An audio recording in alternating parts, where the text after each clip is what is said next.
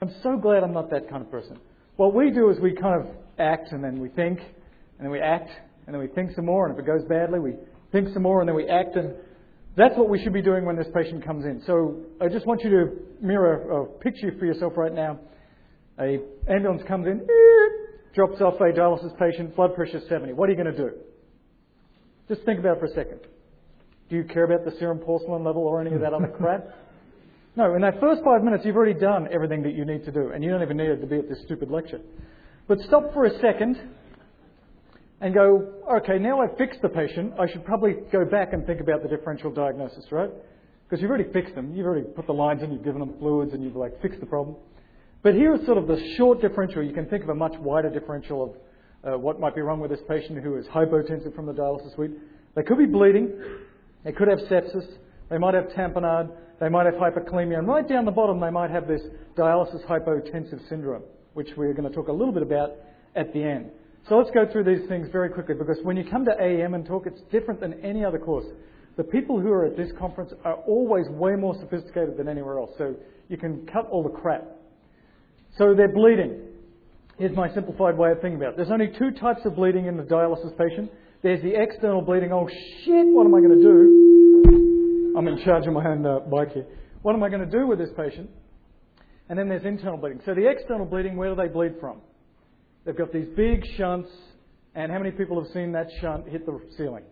We've all seen that. It scares the crap out of you. I remember as an intern in Australia, one of my first shifts, this person came in and their shunt was bleeding, and the paramedic took the thing off and it hit the roof, and I started screaming like a little girl, like, what do we do? And the paramedic said, I'll show you.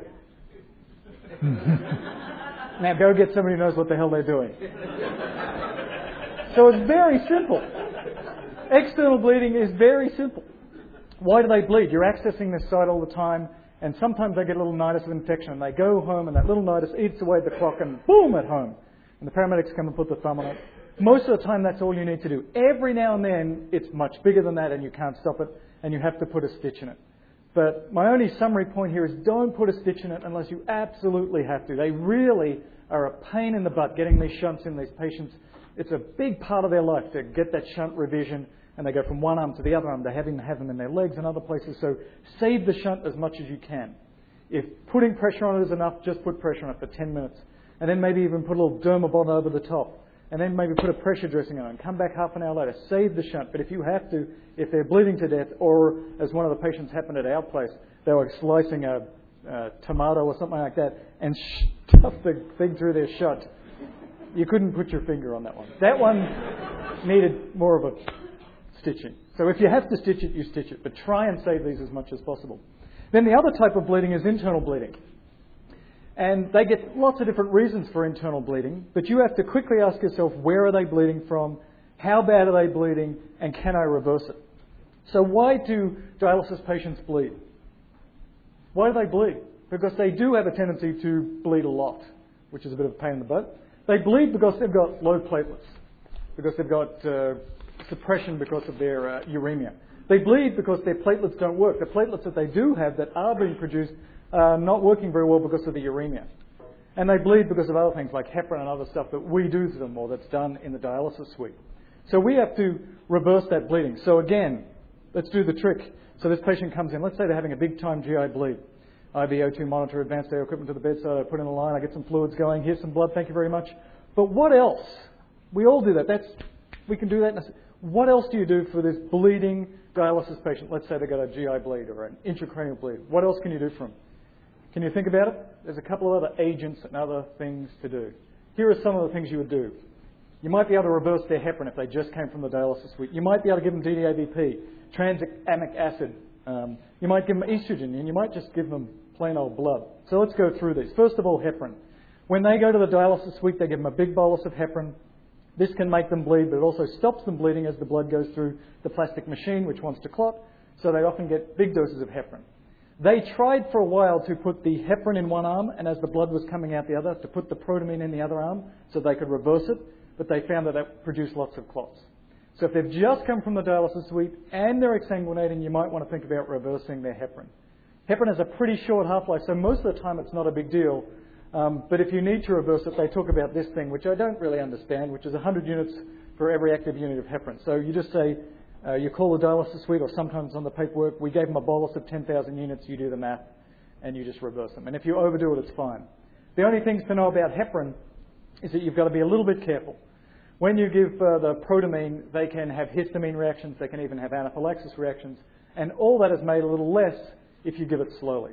So that's all I want to know about protamine, except for who the hell came up with this? You know where it comes from, right? Salmon semen? So who thought of this? The patient's got bleeding from heparin and thought, hang on a second, I got some salmon jizz in the fridge here. Let me see if that works to reverse that. Who was the genius that came up with that? So that's protamine. It's not a big deal most of the time. It's got a short half-life. But DDAVP is, if you remember nothing else, and you probably will, this is what you should remember from this talk. When a dialysis patient comes in with bleeding, generalized bleeding, and I want to reverse it, DDAVP is the right drug. So DDAVP works by releasing von Willebrand factor from the endothelium. That von Willebrand factor makes all the platelets want to stick together more. There's not many platelets there a lot of time. When the platelets aren't working very well, this will give them 2 to 5 times their normal amount of von Willebrand, and it really makes them clot a lot better. It works in about an hour, even 30 minutes. So give them some DDAVP, and you can repeat it. You can give it intranasally. You can give it IV. So if you remember nothing else, remember dialysis patient, bleeding, DDAVP. Very safe drug. IV, intranasal, works great, tastes great, less filling. Then there's this one, I want to say trans, but it's trans-examic acid. This is from the big crash trial. It's an anti-fibrinolytic. So if they get a clot and you put this stuff on there, it stops their clot breaking up again. So this is another thing to try. I don't know the dose. You'd have to look it up. You're never going to remember the dose because we don't use it enough. But in the big crash trials in the trauma patients, they found that if we gave this, they had less bleeding. It also works in renal failure patients. So step one, reverse the heparin with protamine.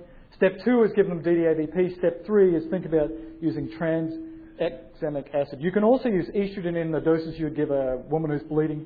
Again, you're going to look it up because you're not going to remember it. So a high dose of estrogen might work. And then sometimes just blood alone, they say, can help the platelets work better. But we know in our experience with the citrate and all the other stuff, what you gain is what you lose. So you give them blood if they need blood for other reasons, but I don't think you need to give them blood to help them clot. It probably doesn't really work. So we've done the bleeding, right?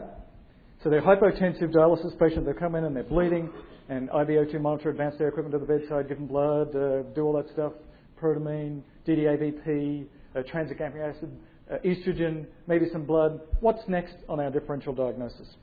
Well, think about the pericardium. If you don't think about the pericardium, you'll forget to look. If you're like me, if you train just as ultrasound was coming in, it's not part of what you do instantaneously. Our residents, they don't think airway breathing circulation, they think ultrasound, airway breathing circulation.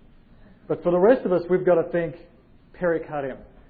About 50% of patients who are on hemodialysis chronically have a pericardial effusion, and they can bleed into that pericardial effusion, or that pericardial effusion can get worse fairly quickly because they have chronic pericarditis. So if somebody comes in on dialysis and they're hypotensive, you've got to think IVO2 monitor, advanced air equipment to the bedside. Are they bleeding? And I better look at their pericardium because they could have pericardial tamponade. If they have pericardial tamponade, then you know what to do. Fix it. Most of the time it's just a serous pericardial tamponade. But what is actually the first step? Somebody is hypotensive, dying, blood pressure 60, put the ultrasound on, pericardial tamponade. What is actually your first step? Give them fluid. Fill up the tank, increase their venous return. That's all you need to do for a lot of these patients, and then you can think about tapping it later. So we did the bleeding. We looked in the pericardium. Now what? What else could be producing hypotension in this patient in front of you who just is driving away from the dialysis suite? Well, obviously a big one is sepsis, right? This is really common. We are taking needles, licking them, putting them on the floor, wiping them on their arms and shoving them. They get septic all the time. If they've got plastic in them, that's how they're getting their dialysis. They're getting septic all the time. So we had a huge outbreak at our, in our county with this. So it happens all the time. But it's for most emergency physicians, you know, a hypotensive patient, it is brainstem reflex. IVO2 monitor, advanced air equipment to the bedside, draw some blood cultures, give some antibiotics, give some more fluids. It's just what you do. So there's really nothing magic here. But just remember when you give them that antimicrobial coverage, you just expand it out. They get lots of MRSA, and they got lots of gram-negatives as well. They get lots of pseudomonas. So have a broad sort of spectrum of antibiotics you give these people. And in terms of the fluids, how much fluid do you give? Normally in a septic patient, what would you do? If we listen to Scott Weingart and some of the other critical care experts, they say you're pissing in the wind until you give them 2 litres. The first bolus is 2 litres in a septic shock patient. In these patients, don't be afraid of fluids, but don't do 2 litres and then walk out of the room and go do something else, because you really can overload them. So give them 250 mils. Hi, Mr. Smith, how are you going? Check their blood pressure again. Give them another 250 mils, rectal exam, what else? Another. So just sneak up on them a little bit more than you would. But if you need to give them lots of fluid, that's fine. If they're vasodilated, that's fine. If you overdose them with fluid, it's not a problem. We can fix that. We can use vasodilators and other stuff to fix them. But just sneak up on them a little bit. The real question I had before I did this was, which person should I pull the line out? If they've got some plastic in, subclavian, a semi-permanent, permanent line, plastic that I can take out, should I take it out? And the summary of that is, if they're septic and dying, if they've got septic shock, take it out. Everybody else, there's some room for discussion. So lots of literature on this. 4-day conferences on what to do with the dialysis patient who's got an infection in their eye. 4 days. Do you want to go to that conference? God help me.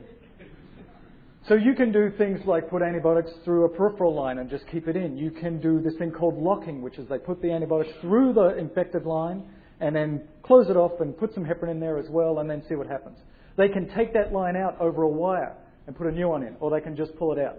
So for us, the answer is if they're septic and dying, as much as you want to save these lines, even these plastic lines that they have in them, as much as you want to save them, you get no style points if the person's dead and you save the line. But I saved the line. Look at it. It's perfect. And they're dead. But if there's a chance to save it, then call and say, look, they're not in septic shock. They're a little bit sick. I've given them the antibiotics. And then work with the nephrologist about what they want to do. If the person's clearly trending down and getting worse, just clean and jerk that puppy out of there. Unfortunately, it's not so simple as it seems, because sometimes they just had it put in, say, a week ago, just like any central line, you go in there and you pull it out. Sometimes they're tunneled, so we never used to be able to do this until recently, but they have a tunneled subcutaneous port that is big enough now that they can do dialysis through, so it might be a tunneled port, which is a little bit harder to pull out, so you may not be able to clean and jerk it, you may have to get somebody else to do it. Here is a picture of a young lady who's got one of these subcutaneous ports, so it's just a subclavian, and then they pull it out through the skin, and then they can access through a subcutaneous port. If you're by yourself, if you're in podunk nowhere, then you can actually pull these out. You just do a nick over the skin. There's a little subcutaneous port there, and you sort of dissect around it. They're usually not stitched in, but if they're stitched in, you'll feel it, and you can pull it. And then you pull this thing out. And where do you put pressure when you pull one of these giant harpoon-like things out of them? Do you put the pressure over here where it went through the skin? That'll work for the skin bleeding, but they're going to die because that's where the big vessel is. So remember to put your pressure over where they went into the subclavian vessel and hold it for about 10 minutes after you pull one of these bad boys out. So they're septic, they're dying, clean and jerk that thing. If they're not septic and dying, try and save it. There's lots of literature that says you can save a lot of these, but if they're clearly trending down, they're hypotensive and dying, you've got to pull this thing out. All right? So here's what we've done so far. We've fixed the bleeding. DDAVP is what we're going to remember. We looked at the pericardium, and if there's a big pericardial effusion, I'll give them fluids first, and then I'll think about draining that pericardium. We treated them for sepsis, and I cleaned and jerked that line if they're really sick. If they're sick and dying, I'm just going to pull the damn thing out. And then what else can we do? What else could be causing this hypotension in this patient? Any other ideas? There's a million things, but I don't care about a million things because I'm a simple man. The big masquerader here is syphilis. Thank you, you're still awake. No, not syphilis. Hyperkalemia. Hyperkalemia is the great masquerader. So hyperkalemia, and I say that because it produces hypotension, it produces bradycardia, it produces a little thing called death. Hyperkalemia is bad. So here's a number of different EKGs, and all I wanted to say about this was that you were sold a bill of goods and I was sold a bill of goods, and I'm really angry about the fact that I was taught that there is this stepwise progression of hyperkalemic changes. So as your potassium goes up, then your P wave starts to go away, and then your T wave gets bigger, and then you get a widening of your QRS, and then you turn into a side wave, and then you die, and that's absolutely bullshit. That's not how it happens. And anybody who's practiced for a while knows that's not how it happens. You can go from normal sinus rhythm to asystole. Thank you very much. But it's in every textbook, and they make it sound like there is this stepwise progression, but it just doesn't happen that way. We had an unfortunate scenario a couple of years ago where one of our really good residents saw this renal failure patient and looked at the EKG, and the EKG was normal, but then the potassium came back and it said 8.5, and they looked back at the EKG and said, but the EKG is normal, and everybody knows that you don't arrest from hyperkalemia unless you have EKG changes, because they were taught by us that the best predictor of death from hyperkalemia is the EKG, not the serum level. So they put them on a chair and went to see the next patient, and then thankfully the patient was nice enough when they went into asystole to fall off the chair and make a loud noise. Otherwise they just would have sat there quietly and died. Instead they died loudly, which was good. And I really do suggest that if you're going to die, do it loudly so we can come home. So although it is true that the best predictor of bad arrhythmias and death, EKG, is better than serum level, don't be fooled. You can have a pretty normal looking EKG and then drop dead. It's also true that patients who are chronically hyperkalemic get used to it, and so they can have levels of 6.5 and 7 and not do too badly.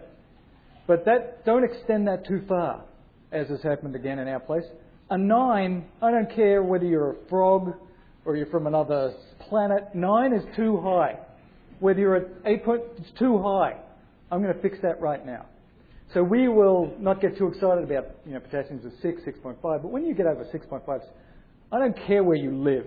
Oh, they live high. That's the internal medicine room. Oh, they probably live there. Bullshit. Fix it. It's 9. Fix it. And do it fast. So if they come in and they're really sick and they're wide complex and they're dying, what do we do to fix it right now? I mean, this is basic, but let's just go through it. What are we going to do to fix it? So you can give them, what's the first thing you do to save their life? They're about to die. Calcium is the thing that fixes them right now. That's the stabilizer. And then you can dick around with all the other stuff. You can give them bicarbonate, you can give them inhaled albuterol, and you can give them K-exalate rectally, which we've just found out doesn't work, but it makes you feel better and gives the nurses something to do. You can do all that stuff, but make sure that you give them the calcium. And does it matter which calcium? People will, scream at you if you give the wrong. It doesn't matter. They're dying. Give them calcium.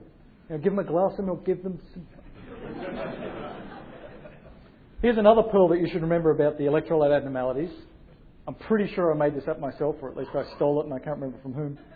If the person is in the ambulance headed to the dialysis suite and they arrest, what's the problem? Hyperkalemia. If they're leaving the dialysis suite going home and they arrest, what's the problem?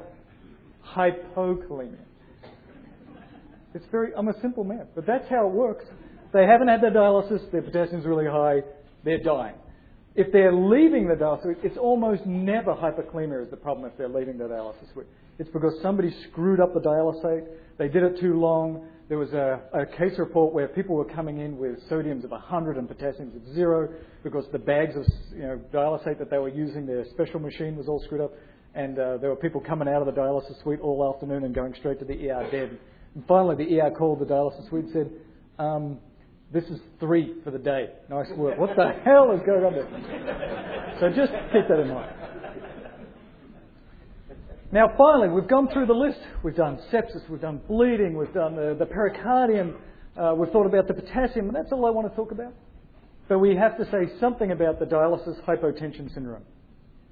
Dialysis hypotension syndrome is, again, something that the nephrologist will spend weeks discussing and talking about.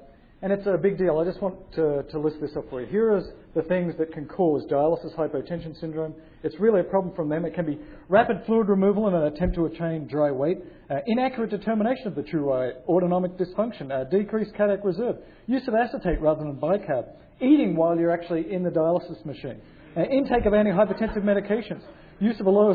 Who gives a crap about any of these? I don't care. So what do I need to know about this? Here's the beauty of emergency medicine. Person comes in hypotensive. IV-O2 monitor, advanced aid equipment at the bedside. Give them 250 mils of fluid. Their blood pressure is too low. Give them another 250 mils of fluid. Their blood pressure is too low. Check and make sure they're not bleeding. Reverse them if they are bleeding with DDAVP and other agents. Look for sepsis and start treating for sepsis. Give them some more fluid. Get their blood pressure up. Do all this. Check the pericardium. Is there fluid around that pericardium? No, they're good. And at the end of all that, and you're 2 hours in, and it turns out their blood pressure comes back and they look great and everything is negative, what's the diagnosis? Dialysis disequilibrium syndrome. Thank you very much. It's a diagnosis of exclusion. You don't care about it. The nephrologist who comes in the next morning with a cup of coffee after you've done everything and ruled out everything bad will say, those stupid ER docs. This was clearly just another case of dialysis disequilibrium syndrome, and they didn't need to do all that workup and look after that patient the way they did. If they just had have left them alone and give them a drink of water, they would have done fine. And I say to you, sir, lick me. It's a diagnosis of exclusion. If they've come from getting dialysis and they're hypotensive, you're the real doctor, they're the fake doctor. Be a real doctor, make sure there's nothing bad going on. When the fake doctor comes, they can say what the problem is. Now, this is different from dialysis disequilibrium syndrome, which is a whole nother talk, which is they go to the dialysis suite and they come out goofy. That's because they have all these fluid shift and they've got some cerebral edema, but the talk is exactly the same talk. Rule out sepsis, rule out meningitis, rule out subdural, go down the list. And then the next day when the person wakes up and fine and all the CT scans and everything goes negative, it's called dialysis disequilibrium syndrome. It's exactly the same scenario. Rule out the bad stuff, then this will be the diagnosis. Ladies and gentlemen, boys and girls, I do not like to talk for 30 minutes. I don't like to talk for 10 minutes. I'm sorry I'm over time. This is, I think I'm 15 minutes in right now, almost. Think bleeding. If you remember nothing else, you can only remember one thing out of all these lectures you go to. If you remember one thing from every single lecture, you've done great. Renal failure patient, bleeding, DDAVP. Forget everything else I've said. Think sepsis, but you already think sepsis. We're already really good at that, so just keep treating the sepsis. Think tamponade. For me, I have to actually remind myself, get the ultrasound machine, put it on their chest, make sure this person isn't tamponading. If they are, first step fluid. If that doesn't work, now I'll think about sticking a needle in and sucking that stuff out. Think potassium. Even if their EKG is pretty normal, if they're sick, if they're bradycardic, if they're dying, if they're hypotensive, just give them some calcium. And it's amazing how many times that they just come back to life. It's good stuff. And think the dialysis hypotension syndrome last. It is the rule-out diagnosis. The other way you can get into trouble is because some of these patients live with very low blood pressure. Most of the time they live in really high blood pressures. Our problem is getting their damn pressure down. But some of these patients have low blood pressures. But again, that's a diagnosis of exclusion. After you've done your stuff and you've worked out, you know, all the bad things that it could have been, then you can say dialysis disequilibrium syndrome, and then somebody gives you a chart this big and it turns out their blood pressure is always 80. Oh, that's probably the cause of their blood pressure today at 80, because it's always 80. Ladies and gentlemen, boys and girls, it has been my pleasure. Thank you for listening. Go forth and multiply. So is there anybody in the audience that has a question? No, there's no questions because I don't know it. That's it. I will take it. No. If you'd come to the microphone so everyone can hear your question, that'd be better. If I did my job, there wouldn't be any questions, sir. So would you, sometimes in post-labs it takes half hour, then it's for a hyperkalemic patient to come back and then recheck it. So it becomes like an hour and a half to get potassium level back. Do you feel that the downside is just getting calcium and just seeing what happens while you're doing everything else? Now, if they're sick, so the question is if a person comes in sick and their potassium is going to take half an hour to get back, just give them the calcium. There's not really, at that point, there's no downside. Just do it. Just give them an amp of calcium gluconate. If there's any evidence that there's hyperkalemia, then I give one and then I'll give another one. If you do a venous gas, a lot of us have venous gas, you can get that back in 5 minutes, and there's also the bedside ones. So that's my take. If they're sick and they're trying to die, no patient shall die without an amp of calcium on board. Nothing else? Yes? Looks like there's one question. In the sepsis patient that's on dialysis, they typically live at a low blood pressure. What do you do about it when their MAP is at 65, but their lactate is normal? They look like they're confusing. You still have a goal of 65. What, do I look like a critical care doctor to you? I don't know. Fill up the tank as much as you can without fluid overloading. That's true in non-septic patients as it is in, non-dialysis patients as in dialysis patients. Make sure the tank is full is your job. And you do that by a variety of clinical things as well as if you want to check their, central venous pressure and stuff. But mostly I try and fill up the tank. I don't know what the right MAP numbers are on these people, particularly, like you say, the ones that live low. Maybe I can never get their mean arterial pressure up above 65. I just don't know. So some of them really do live in these sort of 80, 90 range, so you probably can't get them up there. But we'll ask somebody smart, Scott Weingart or somebody who knows something.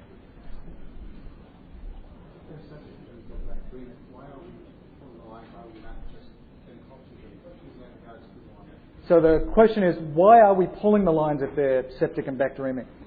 It's because on the end of those catheters or through the catheters or right where the catheter is going into the vessel, they get colonized, and you can give them, it's like little micro abscesses. You can give them lots of antibiotics, but it's not fixing the problem. They'll still, in lots of cases, replicate, continue to produce gram-negative badness. And so if they're really sick, the idea is just pull it out. You haven't got time. You might be able to get in front of it, and that's why you do these other interventions when they're not so sick. You might be able to get in front of it with antibiotics and fluids and time and get that penetration in there.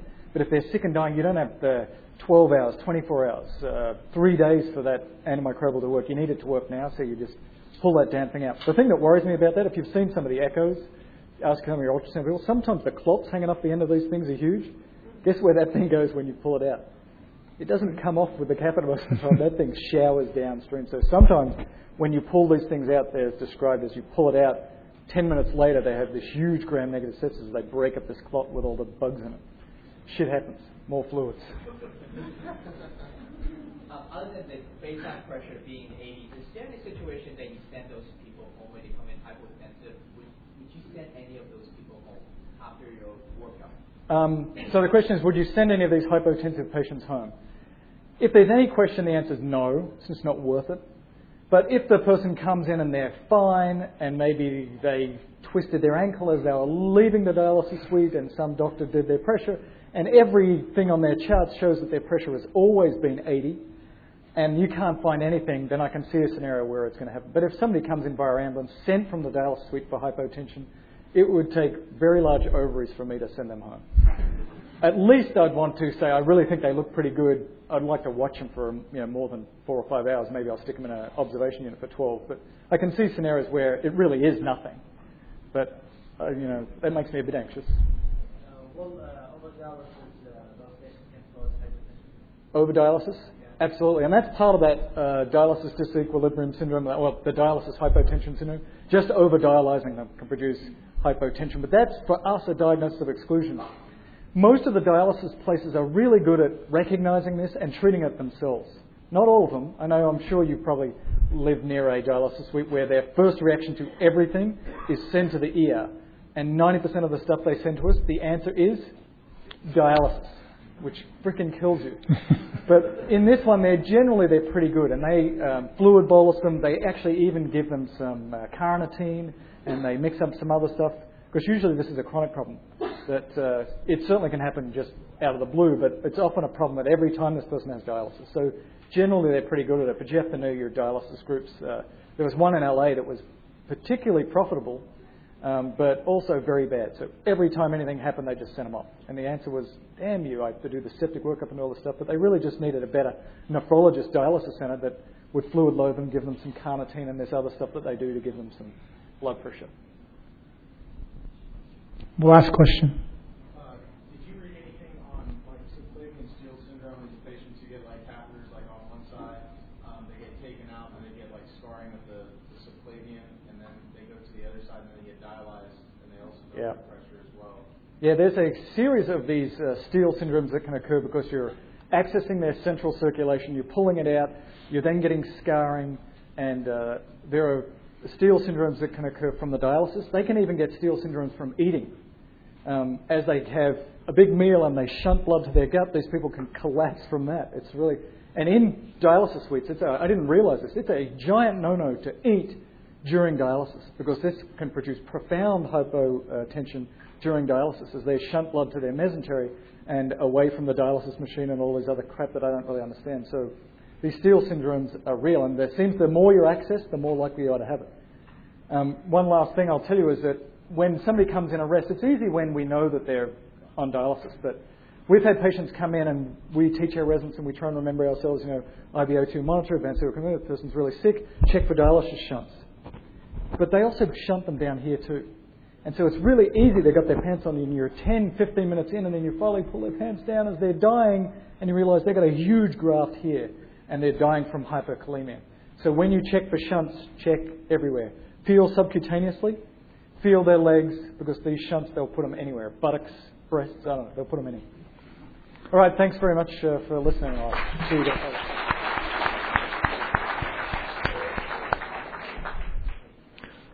I actually had one thought for everybody as you're leaving, which is just think to yourself, how many of you work in a system where you could get access to a patient's normal vital signs in a minute or less, so that you really know what you're dealing with when somebody comes in with abnormal vitals?